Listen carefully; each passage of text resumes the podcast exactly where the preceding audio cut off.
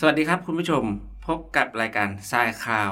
รายการที่จะเล่าข่าววิทยาศาสตร์สำหรับผู้ที่ไม่มีเวลาตามข่าววิทยาศาสตร์ วันนี้นะครับพบกับผมอิดนะครับมาทำหน้าที่แทนน้องนัทนะครับ อย่างที่บอกไว้ว่าผมจะยึดรายการนี้ วันนี้ผมก็ทำได้สำเร็จแล้วนะครับ แล้ววันนี้ผู้เล่าข่าวกับผมอีกคนหนึ่งก็คือพี่แก้วครับ ค่ะ สวัสดีค่ะ แก้วค่ะขอมาเล่าข่าววันนี้ร่วมกับน้องอิดค่ะ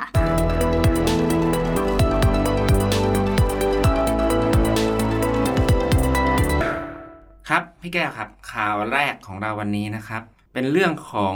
หลุมใช่ไหมครับพี่แก้วหลุมลึกที่สุดค่ะ ลึกที่สุดที่มนุษย์เคยเจาะลงไปค่ะ ครับ ตอนนี้นะครับบริษัทที่ชื่อว่า Quest เขามีแผนที่จะขุดหลุมนะครับให้ลึกที่สุดในโลกนะครับขุดลงไปในเปลือกโลก เขาจะขุดไปทำไมครับพี่แก้ว คือเขามีความตั้งใจว่าขุดลงไปเนี่ยเพื่อที่จะนำพลังงานความร้อนใต้พิภพ นะคะ ขึ้นมาใช้ในการผลิตกระแสไฟฟ้าค่ะ ครับ หลายคนอาจจะไม่รู้จักว่าพลังงานความร้อนใต้พิภพหรือพลังงานใต้พิภพเนี่ยคืออะไรนะครับ ก็คือจริงๆแล้วปกติมันเป็นพลังงานสะอาดเนาะใต้โลกของเรามันร้อนอยู่แล้ว เขาจะใช้พลังงานที่ความร้อนตัวเนี้ยออกมานะครับให้ความร้อนกับน้ำแล้วก็เอามาใช้ในการปั่นไฟฟ้าอีกทีหนึ่งนะครับ โดยแผนของเขาคิดว่าจะขุดลงไปเท่าไหร่ครับพี่แก้ว คือเขาบอกว่าอีกภายในอีก 2 ปีเนี่ยจะขุดลงไปได้ถึงให้ได้ถึง 20 กิโลเมตร ซึ่งปัจจุบันเนี่ยเขาขุดไปได้ 12.3 กิโลเมตรและนะคะ ก็ยังขุดต่อไปอีกนะคะ โดยที่ในเบื้องต้นเนี่ยค่ะเขาก็ได้มีการระดมทุนเพื่อมาใช้ในการศึกษาวิจัย เพื่อที่จะ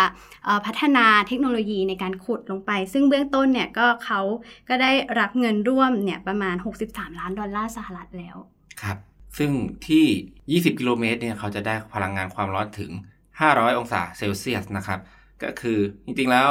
ถ้าเราใช้การผลิตไฟฟ้าปัจจุบันเนี่ยก็อาจจะต้องมีการเผาแก๊สธรรมชาติเผาอะไรอย่างนี้ แล้วจะเป็นอย่างไรถ้าเราได้ความร้อนมาฟรีๆโดยเราไม่ต้องเผาแก๊สอะไรก็ตามแผนที่เขาบอกว่าจะทำให้โลกของเราเนี่ยเป็นการใช้คาร์บอน 0%ภายในปี 2050นั่นเอง ใช่ค่ะ เพราะว่าถ้าในปัจจุบันเนี่ยถ้าเราพูดถึงพวกพลังงานสะอาดใช่ไหมคะ หลายคนก็อาจจะนึกถึงพลังงานลม พลังงานแสงอาทิตย์นะคะ ที่จะเป็นพลังงานหมุนเวียน แต่เอเจ้าพลังงานความร้อนใต้พิภพเนี่ยเหมือนถูกลืม ไม่ค่อยมีคนนำมาใช้ เพราะว่าเขาเมีปัญหาว่ามันอยู่ลึกใช่ไม่สามารถที่จะขุดได้ใช่โดยเทคโนโลยีแบบเก่าๆเนี่ยเราจะขุดไปจะพบปัญหาของหัวเจาะร้อนอ่าพอไปลงไปใต้โลกมันก็ยิ่งแข็งกันไปเรื่อยๆใช่ไหมฮะหรือ ก็จะพบปัญหาของการขุดลงไปแล้วมันเอาเศษขึ้นมาไม่ได้ ด้วยบริษัทเควสนี้ทำไงครับพี่แก้ว ซึ่งเทคโนโลยีที่เขานำมาใช้ในการขุดเนี่ยนะคะ ก็จะเป็นการผสมผสาน ระหว่างเทคโนโลยีการขุดแบบดั้งเดิม กับเทคโนโลยีใหม่ ซึ่งในชั้นแรกๆเนี่ยนะคะ เขาจะใช้แบบดั้งเดิมก็คือใช้ตัวเจาะแบบหมุนนะคะสว่านใช่ใช่ขุดลงไปขุดลงไป พอไปถึงชั้นที่ลึกขึ้นเนี่ยเขาก็จะเปลี่ยนไปใช้เทคโนโลยีที่ ใช้คลื่นนะคะในการความถี่สูงในการขุดลงไปนะคะ คือเป็นเทคโนโลยีเดียวกับที่ใช้ในการทำปฏิกิริยาฟิวชันเลย ก็คือเจเนเรตคลื่นความถี่สูงมาก เพื่อที่จะทำให้เกิดความร้อนตรงนั้น แล้วก็เจาะลงไปได้ลึกขึ้น ครับ ถือว่าเป็นเทคโนโลยีที่น่าสนใจถ้าเราทำได้สำเร็จก็ดูมันน่าจะปลอดภัยแล้วก็รักโลกใช่ใช่คือขอบอกนิดนึงว่า การนำพลังงานความร้อนใต้พิภพเนี่ยคือถ้าไม่มีตัว ขุดอันนี้จริง ๆ ในโลกเราก็มีการใช้อยู่แล้ว แต่ว่าน้อยมากก็คือน้อยกว่า 0.5%ของกระแสไฟฟ้าที่ทั้งโลกใช้อะถ้าเราทำให้มันเป็นแมสได้เป็นส่วนใหญ่ได้ก็ทำให้ ใช่ไม่ต้องใช้เชื้อเพลิงปิโตรเลียม ถูก เพราะเขาบอกว่าถ้าจะให้บรรลุเป้าหมายคาร์บอนเป็นศูนย์ในปี 2050 ได้เนี่ย จะต้องเพิ่มอัตราการใช้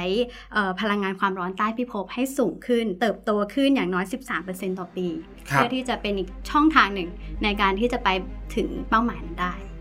น่าสนใจมากนะครับ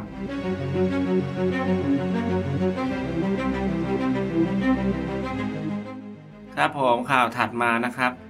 เหมือนว่าช่วงนี้จะมากันบ่อยกับเรื่องของ AI แทบจะทุกสัปดาห์ทุกสัปดาห์มามาตลอดกับข่าว AI นะครับกับ AI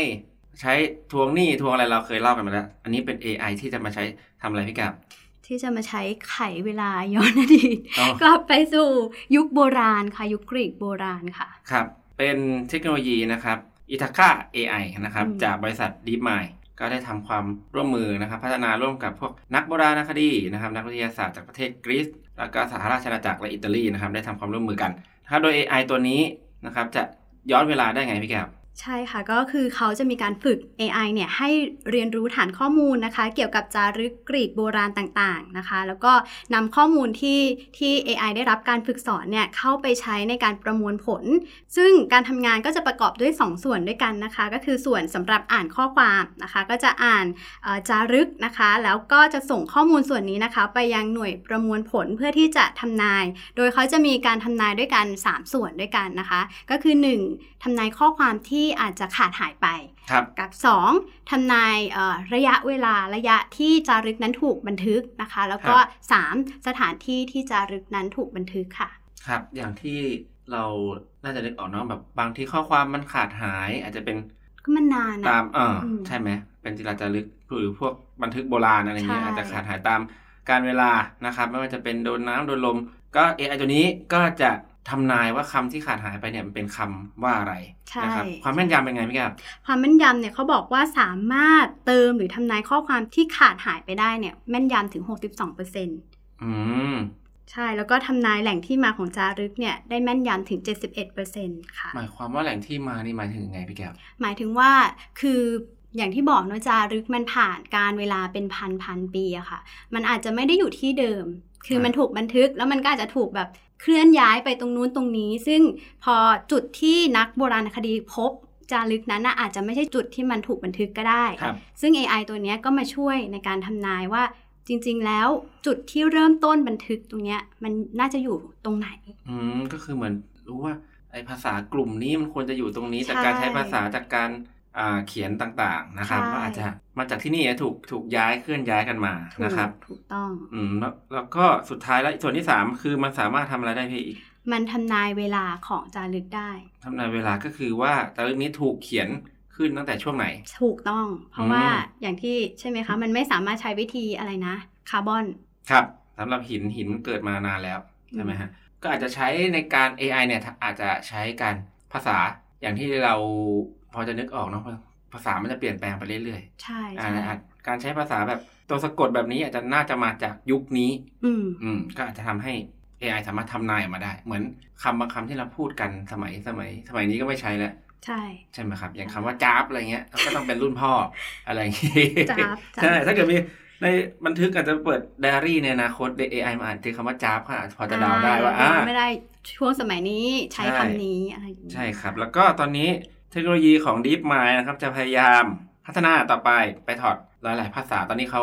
เริ่มจากกรีกโบราณก่อน ใช่ไหมฮะ อนาคตอาจจะเป็นพวกฮิบรู หรือว่ามายา หรือในอนาคตอาจจะมาถึงพวกภาษาไทยก็ได้ ก็เป็นไปได้เนาะใช่ใช่หลายครัๆบคนอาจจะถามใช่ไหมคะว่าเฮ้ยแล้วทำไมเขาจะต้องไปอ่านจารึกครับ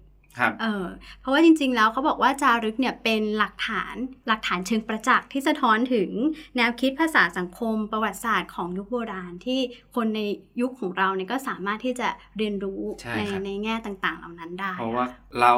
เริ่มนับว่า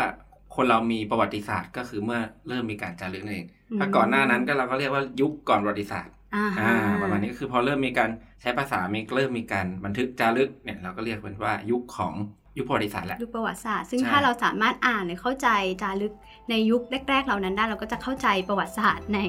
ยุคแรก ๆ ได้ดีขึ้น เข้าใจมาถึงปัจจุบันนั่นเองนั่นอ่าเองถูกต้องครับผม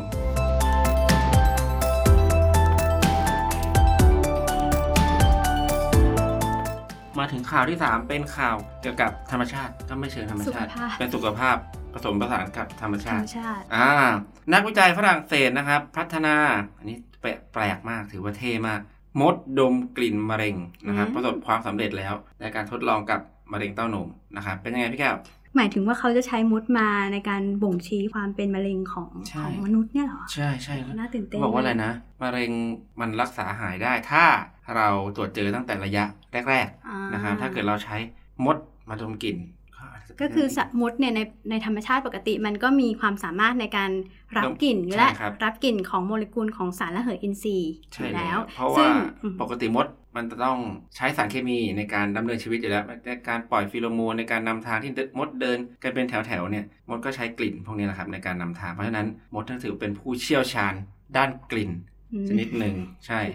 แล้วคราวนี้อะในโรคของมะเร็งเนี่ยมันก็ผลิตเซลล์มะเร็งก็ผลิตกลิ่น เฉพาะเหมือนกัน สารครัระบเหยอินทรีย์นักวิทยาศาสตร์ก็เลยเห็นความเชื่อมโยงของของมดและกลิ่นนะคะ ก็เลยเอามดเนี่ยมาฝึกฝึกให้จำกลิ่นของมะเร็งเต้านม ครับ แต่ก่อนผมเคยดูสารคดีเห็นเขาใช้สุนัขให้หมาเนี่ย ดมกลิ่นมะเร็งอยู่เคยดูเคยดูข่าวว่าเขาฝึกหมาให้มันดมดมกลิ่นมะเร็งได้ในในมะเร็งบางชนิดใช่ไหมครับพี่แก้วใช่แต่ใช่ว่าตอนนี้ค่ะเขามาใช้มดเพราะว่าอะไรครับ เพราะว่าข้อดีของมดเนี่ยที่เห็นได้ชัดต่างจากสุนัขก็คือ 1. มดเรียนรู้ได้เร็วมาก คือมดเนี่ยใช้เวลาประมาณ 30 นาทีอ่าฮะเรียนรู้ได้แล้ว แต่ในสุนัขเนี่ยต้องใช้เวลาถึง6ถึง12 เดือน ก็คือปีหนึ่งก็คือมดพร้อมใช้งานได้ไว แล้วก็ค่าใช้จ่ายถูกด้วยมดเลี้ยงตัวเล็กง่ายเลี้ยงง่าย ใช่ไหมใช่คะไหมอ่าอืมอ่างานทดลองนี้นะครับเขาได้ใช้มดนะครับ ชนิด Formica fusca นะครับให้จดจำกลิ่นของมะเร็งเต้านม 2 ชนิดนะครับ แล้วก็สามารถค้นหา ที่บอกว่าสำเร็จไปในตอนต้นคือเขาอาลองใช้ในกับมะเร็งในจานเพาะเชื้ออืมอ่าให้ให้มดเลือก ให้มดเลือกเพราะว่ามดสามารถหาตำแหน่งนะครับของจานเพาะเชื้อในที่เราเลี้ยงเซลล์มะเร็งไว้ได้อย่างถูกต้องนะครับอืมมีประสิทธิภาพใกล้เคียงกับสุนัขเลยทีเดียว อืม น่าสนใจ ใช่ต่อซึ่งไปซึ่งลำดับถัดไปเนี่ยเขาบอกว่านอกจากมดจะสามารถจดจำกลิ่นของมะเร็งได้แล้วเนี่ยเขาอาจจะเอาไปต่อยอดต่อ เอามดครับไปฝึกดมกลิ่นอย่างอื่นดูบ้างอย่างเช่น กลิ่นยาเสพติด กลิ่นอืมดินปืนระเบิด หรือว่ากลิ่นเฉพาะของผู้ป่วยโรคเบาหวานอ๋อหรือผู้ที่ติดใช่เชื้อมาลาเรีย ก็อะไรที่มีกลิ่นเฉพาะอะอืมอะมดอาจจะเอาไปใช้แล้วประโยชน์ตัวเล็กได้วยใช่สายลับได้เนี่ยสายลับมด จิ๋วแต่แจ๋วเดินแยกแยกแยกแยกไปแต่อาจจะไม่ถึงนะอ่าเพราะว่าเดินหนีไปแล้วระเบิดระเบิด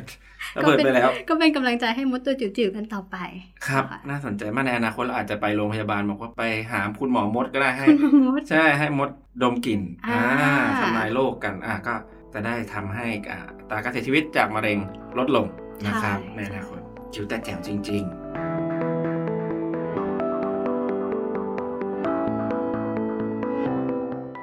ข่าวถัดไปครับพี่แก้วเรายังอยู่กับอ่สุขภาพสุขภาพนะครับ เมื่อกี้เรา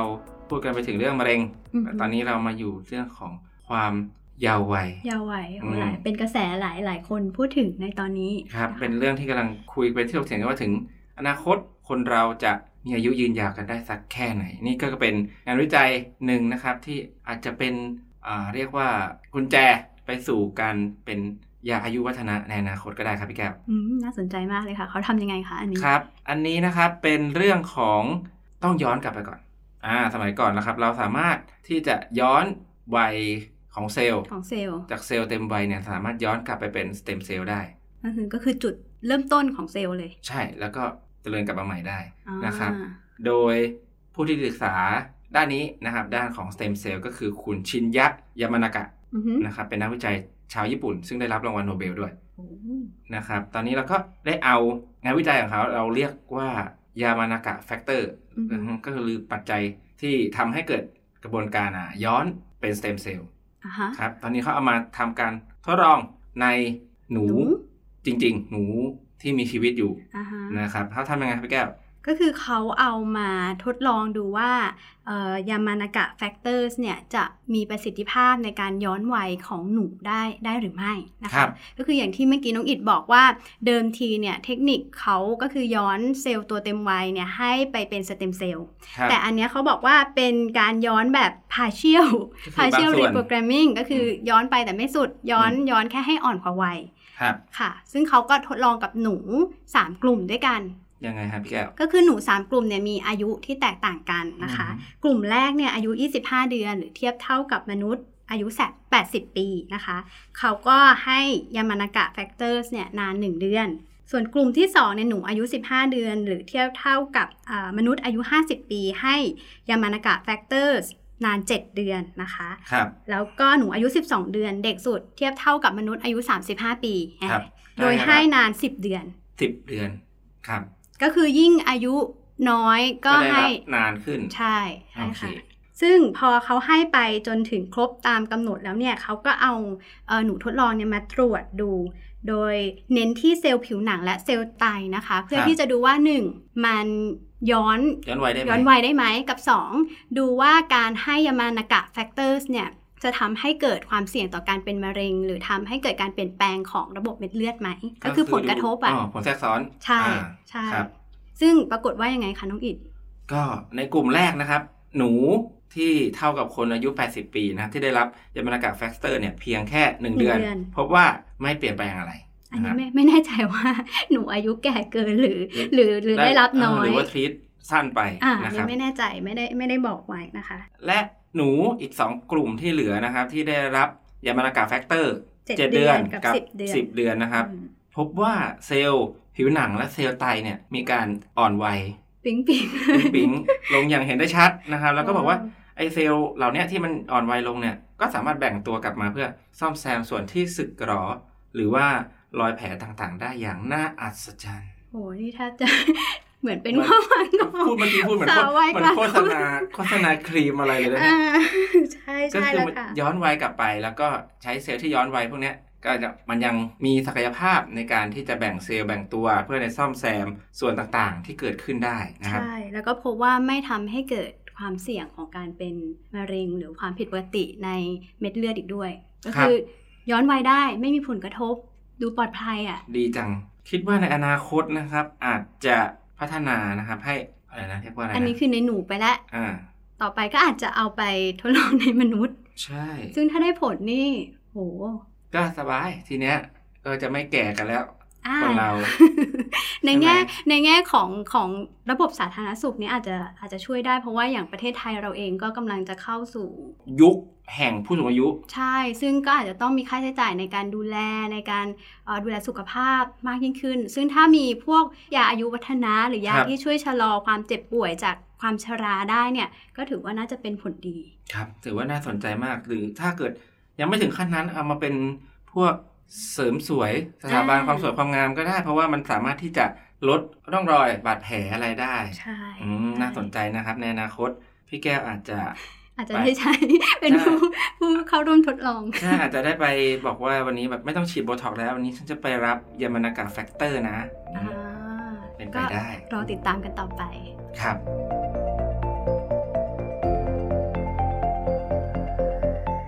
ครับข่าวถัดไป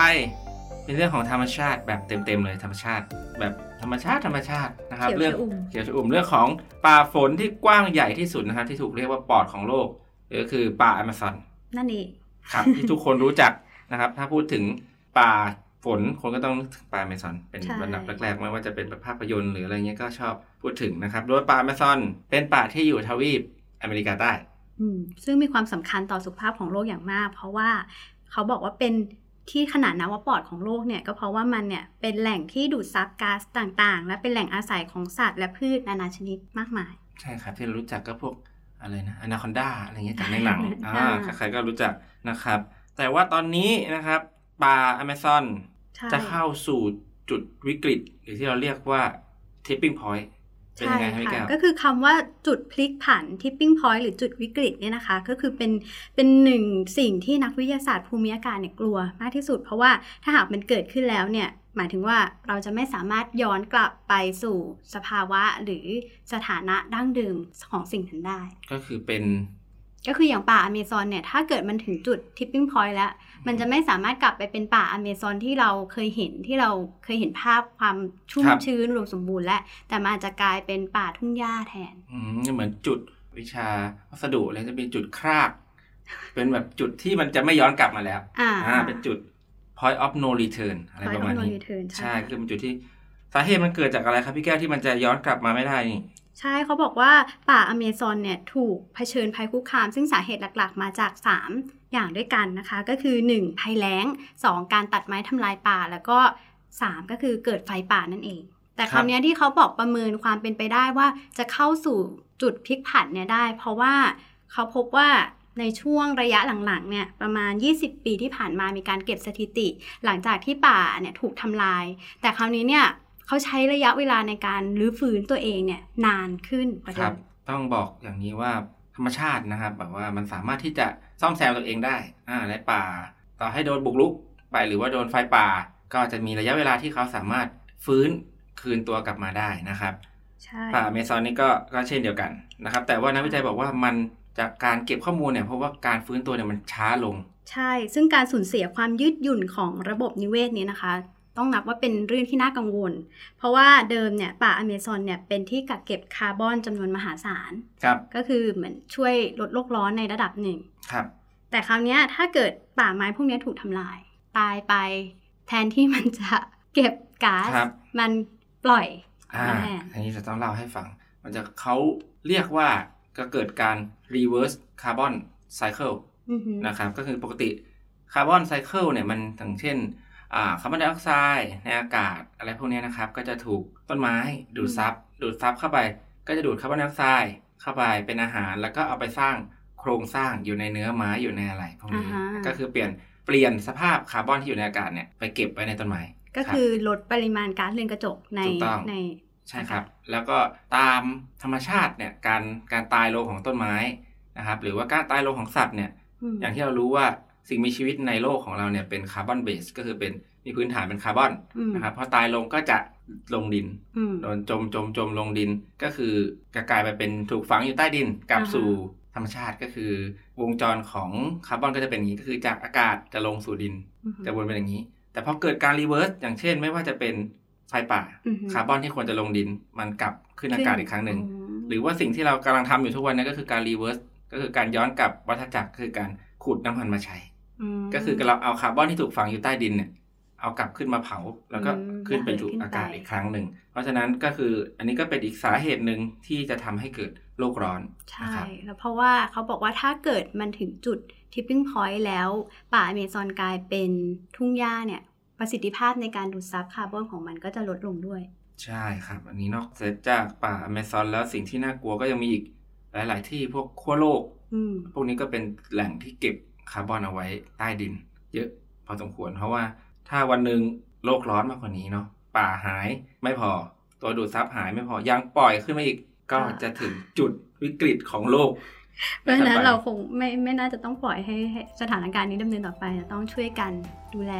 เพื่ออนาคตของโลกเราลูกหลานลูกหลานเราใช่ด้วยของลูกหลาน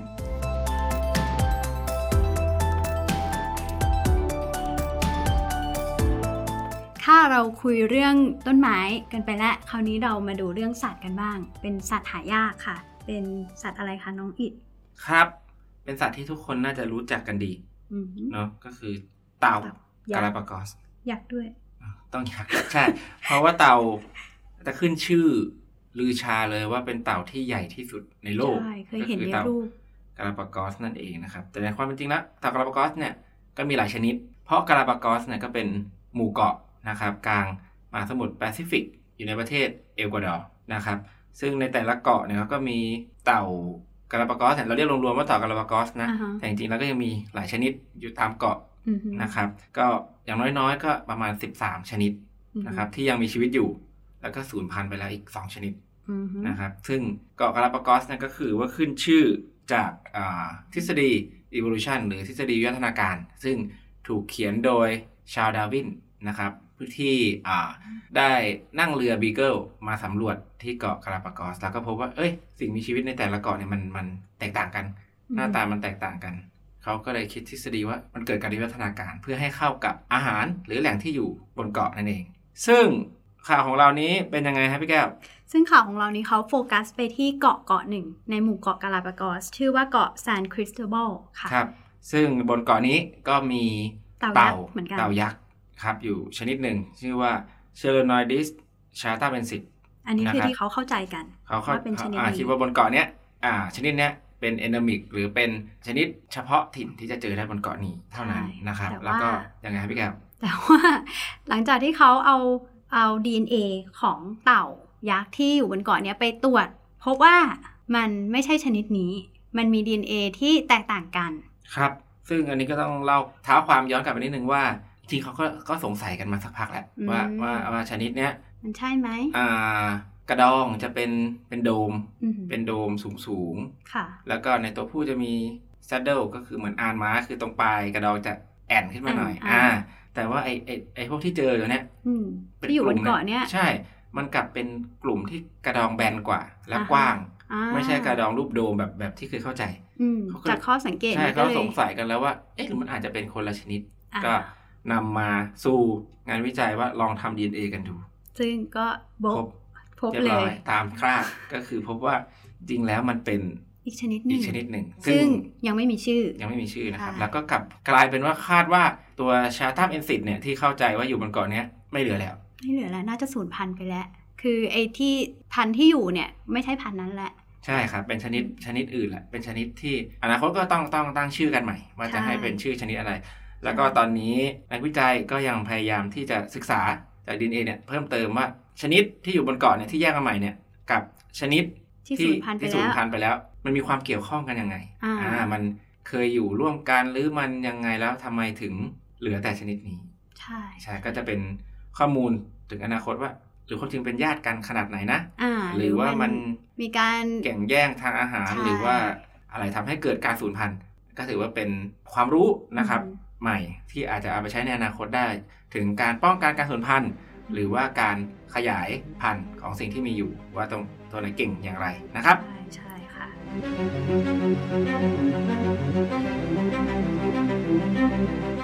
ค่ะจากเกาะกาลาปากอสนะคะ คราวนี้เรามา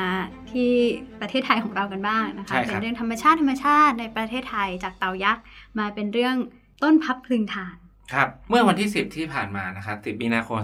2565 นะครับอุทยานแห่งชาติสีพังงานะครับ ที่จังหวัดพังงา นะครับ ก็ได้ทำการติดตามผลพร้อมปลูกต้นพับพลึงทานนะครับ ซึ่งต้องบอกว่าพับพลึงทานเนี่ยเป็นพืชถิ่นเดียวนะครับ เจอถิ่นเดียวเจอที่ประเทศไทย เท่านั้นเหรอเท่านั้นนะครับ และเจอที่จังหวัดระนองตอนใต้ แล้วก็พังงาตอนบนจังหวัดระนองก็แถวแถวๆคลองนาคานะครับจังหวัดระนองก็จะพบแค่นี้ที่นี้เท่านั้นนะครับ ต้องบอกว่าพระพึ่งทานนะครับ หรือชื่อภาษาอังกฤษนะครับก็เรียกเป็นพวก หอมน้ำอือหือก็เพราะว่าเขาเป็นพืชที่มีหัวเหมือนคล้ายๆหัวหอมนี่แหละแต่อยู่ในน้ำนะครับ แล้วก็มีใบยาวๆเป็นต้นหอมและที่สำคัญคือดอกสวยมากอือหือดอกเป็นสีขาวนะครับดอกคล้ายๆดอกพะพลึงก็ดคือลิลลี่อ่าก็เลยใช่เรียกว่าพับพลึงทาน ใช่ เป็นพะพลึงอยู่ในน้ำนะครับ หรือชื่อวิทยาศาสตร์ของเขาคือครีนัมไทอานัมอ่า อย่างที่เห็นในชื่อวิทย์ก็คือไทอานัมก็คือพบในประเทศไทยอืมนะครับ ก็ ที่เขาจะต้องมาปลูกพระพึ่งทานกันก็เพื่อการอนุรักษ์ฟื้นฟูนะครับ เพราะอย่างที่บอกว่าพบเฉพาะในภาคใต้ของประเทศไทยเท่านั้นนะครับใช่แล้วก็มัน ไม่ถูกคุ้มครอง ใช่ใช่ เพราะว่าจริงๆ แล้วพับพึ่งทานเนี่ยต้องบอกว่าเป็นพืชที่หายาก แล้วก็ใช่ใกล้ครับจะสูญพันธุ์ด้วยครันะคะเพพราะบว่าน้อยมากใช่ ซึ่งสาเหตุของหนึ่งของการที่มันลดลงเนี่ยก็เพราะว่ามีการเก็บหัวของต้นเนี่ยไปจำหน่ายเป็นพืชน้ำประดับ แล้วก็มีการขุดลอกคูคลอง ป้องกันน้ำท่วมด้วย ก็เลยทำใช่ให้หัวของพวกพืชพวกเนี้ยถูกขุดออกไปด้วย ใช่ ก็เนื่องจากนะครับมันไม่อยู่ในพืชที่ผิดกฎหมายอืม เนาะกฎหมายยังยังยังไม่ควบคุมนะครับในประเทศไทยทำให้มีการเอาไปเลี้ยงขุดไปเลี้ยง แล้วก็ที่สำคัญที่เคยออกเป็นข่าวอยู่พักหนึ่งมา6-7 ปีที่แล้วนะครับ ที่คลองนาคาก็มีการเรียกว่าอะไรขุดลอกคูคลองไถเอารถมาตักทิ้งจนจนแทบจะหายไปเลยจากจังหวัดระนองนะครับในช่วงนั้น ซึ่งเขาบอกว่าปัจจุบันเนี่ยพบเหลือแค่ร้อยละหนึ่งเท่านั้น ซึ่งจากปริมาณที่พบน้อยเนี่ยก็ทำให้พับพึงทานเนี่ยได้ถูกขึ้นทะเบียนนะครับเป็นพืชที่ใกล้สูญพันธุ์ของโลก หรือว่า IUCN Red List ในปีคริสตศักราช2011 ก็คือเมื่อประมาณ 10 ปีที่ผ่านมา ครับ ก็แต่ก็ต้องต้องต้องแยกกันนะครับคุณผู้ฟังคุณผู้ชมว่า IUCN ถึงว่าจะจัดว่าตัวเนี้ยอยู่ในเป็นพืชบัญชีที่ใกล้สูญพันธุ์ของโลกก็ตามแต่อันนี้ก็เป็นส่วนหนึ่ง แต่ว่าในส่วนที่สัญญาการค้าระหว่างประเทศหรือไซเตสเนี่ยอืมไม่ได้บรรจุว่าห้ามค้าขาย ใช่ ยังไม่เพราะฉะนั้มีนกฎหมายใดคุ้มครอง และกฎหมายในประเทศไทยก็ไม่ได้คุ้มครองใช่อันนั้นก็ต้องแยกกันว่าเป็นเป็นพืชที่ใกล้สูญพันธุ์ก็จริงแต่ก็ไม่ได้ผิดกฎหมาย ใช่อ่าก็ยังมีการถูกขุดไปอย่างอย่างเอ่อครับ แล้วก็ทำให้ชาวบ้านนะครับ ผู้ที่เขาเห็นความสำคัญนะครับอืมก็ต้องมาออกมาอนุรักษ์กันเองอะใช่ว่าง่าย ๆ ก็คือก็ตั้งกลุ่มอ่า มีการอนุรักษ์มีการฟื้นฟูนะครับ แล้วก็มีกฎระเบียบมีกฎระเบียบของชุมชของนชุมชนเอะเพื่อป้องกันเพราะว่าก็เป็นทรัพย์สมบัติของชุมชน ใช่ใช่ครับเพราะว่าก็ได้ทั้งเป็นแหล่งท่องเที่ยวแล้วก็ได้เป็นก็เรียกว่าประจำถิ่นนะอ่าท่องเที่ยวประจำถิ่นอ่าคุณอยากมาก็ต้องมาที่นี่เท่านั้นใช่นะแล้วก็เรียกว่าอะไรนะเป็นการหวงแหนทรัพย์สมบัติของแผ่นดินเกิดถูกต้องอืมก็หวังว่าในอนาคตก็จะฟื้นตัวกลับมาได้นะครับใช่แล้วก็หวังว่าจะมีกฎหมายออกมาคุ้มควบคุมครองอืมอืม นะครับเพื่อป้องกันเหตุการณ์ซ้ำรอยเดิมอีกครั้งหนึ่ง ถ้าครั้งหน้ามันไม่เรื่องเหมือนป่าอเมซอนไม่ย้อนกลับมาแล้วจะเป็นอย่างไรไม่ย้นกลับมาแล้วอ่าใช่ก็น่หวังสียว่าดยเราจะได้ยังเห็นดอกพับพึงทานอยู่อีกต่อไป ในธรรมชาตินะครับ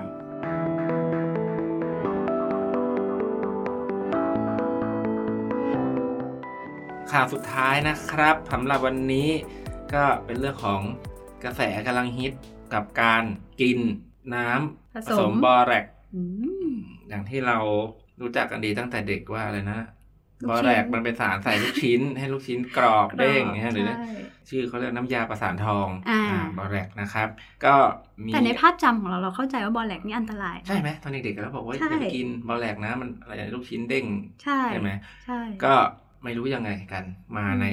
สื่อสังคมออนไลน์นะครับ มากันเรื่อยเลยกับกระแสกระแสของการบริโภคชอบมากอะไรแปลกๆอะ นี่ก็มาบอกให้กินบอแรกผสมน้ำเพื่อรักษาโรคใช่ไหมใช่แก้วเขาบอกว่าอะไรบ้างสรรพคุณนี่แทบจะครอบจักรวาลเลยค่ะ เขาบอกว่าเนี่ยกินบอแลกผสมน้ำจะช่วยขจัดหินปูนในกระดูก ล้างสารโลหะหนัก เพิ่มฮอร์โมนเพศชายเพศหญิง รักษาโรคมะเร็ง โรคไตกรวยไตอักเสบโหแบบหลายโรคครอบจักรมากวาลไม่รู้ไปเอาข้อมูลมาจากไหนเหมือนกันเนาะเราต้องบอกว่ายังไงดีครับพี่แก้วสำหรับการกินบอแรกซ์นี้ ถือว่าผิดหรือถูก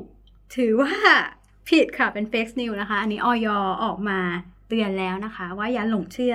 กินบอแรกซ์กันนะคะ เพราะว่าจริงๆ แล้วแม้กลไกในร่างกายของเราเนี่ยสามารถที่จะขับสารบอแรกซ์ออกมาได้ แต่ว่าขั้นตอนในการขับออกมาเนี่ยมันก็ต้องใช้เวลาอย่างน้อยประมาณ 1 สัปดาห์อืมเพราะฉะนั้นเนี่ยการบริโภคอาหารที่ปนเปื้อนสารบอแรกซ์ติดต่อกันเป็นประจำเนี่ยครับก็ทำให้ร่างกายมัน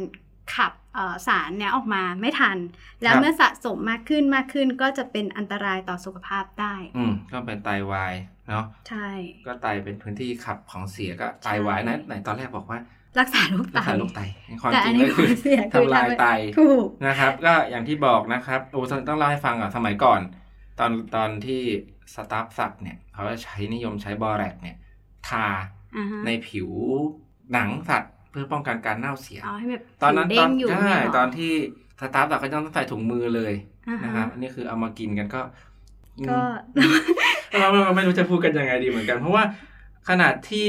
บรรจุภัณฑ์ของบอแลกเนี่ยเขายังเขียนไว้ที่ข้างๆขวดของเขาด้วยว่าให้คนแก่พ้นมือเด็กอะไรอย่างนี้ไม่ควร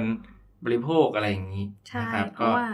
นอกจากจะทำให้ไตล้มเหลวเนี่ย ถ้าสะสมมากๆนี่ถึงตายได้อืม ถึงเสียชีวิตได้เลยนะคะนั่นนะครับ ก็อยากจะบอกว่าชีวิตใครชีวิตมัน แต่ก็คงจะไม่ได้ เพราะว่าอาจจะมาถึงอย่างที่บอกเราคุยกันไปว่า อนาคตเราจะเข้าสู่สังคมผู้สูงอายุอืมใช่ถ้าเกิดข่าวแบบเนี้ยมันออกมาเรื่อยๆ แล้วคนที่จะตกเป็นเหยื่อก็คือเกล่าผู้สูงอายุนี่แหละใช่ใช่ที่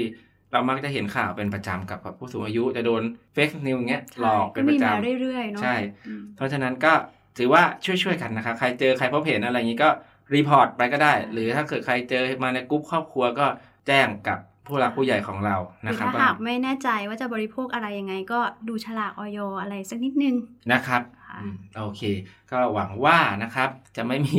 fake news ออกมาอีกนะครับเป็นเรื่องอันตรายนะครับ ก็วันนี้นะครับอ๋อหลังจากที่เราได้ยึดรายการนี้ของน้องนัทมาเรียบร้อยแล้วนะครับ ก็เป็นเวลานานพอสมควรแล้วสมควรก็เดี๋ยวเราพบกันนะครับในสัปดาห์หน้า นะครับกับรายการทรายคลาวนะครับว่าจะมีข่าววิทยาศาสตร์อะไรมาให้คุณผู้ฟังได้ฟังกันอีกครั้งสำหรับวันนี้นะครับผมนะครับอิดแล้วก็พี่แก้วนะครับคงจะต้องขอตัวลาไปก่อนสำหรับวันนี้ สวัสดีครับ สวัสดีค่ะ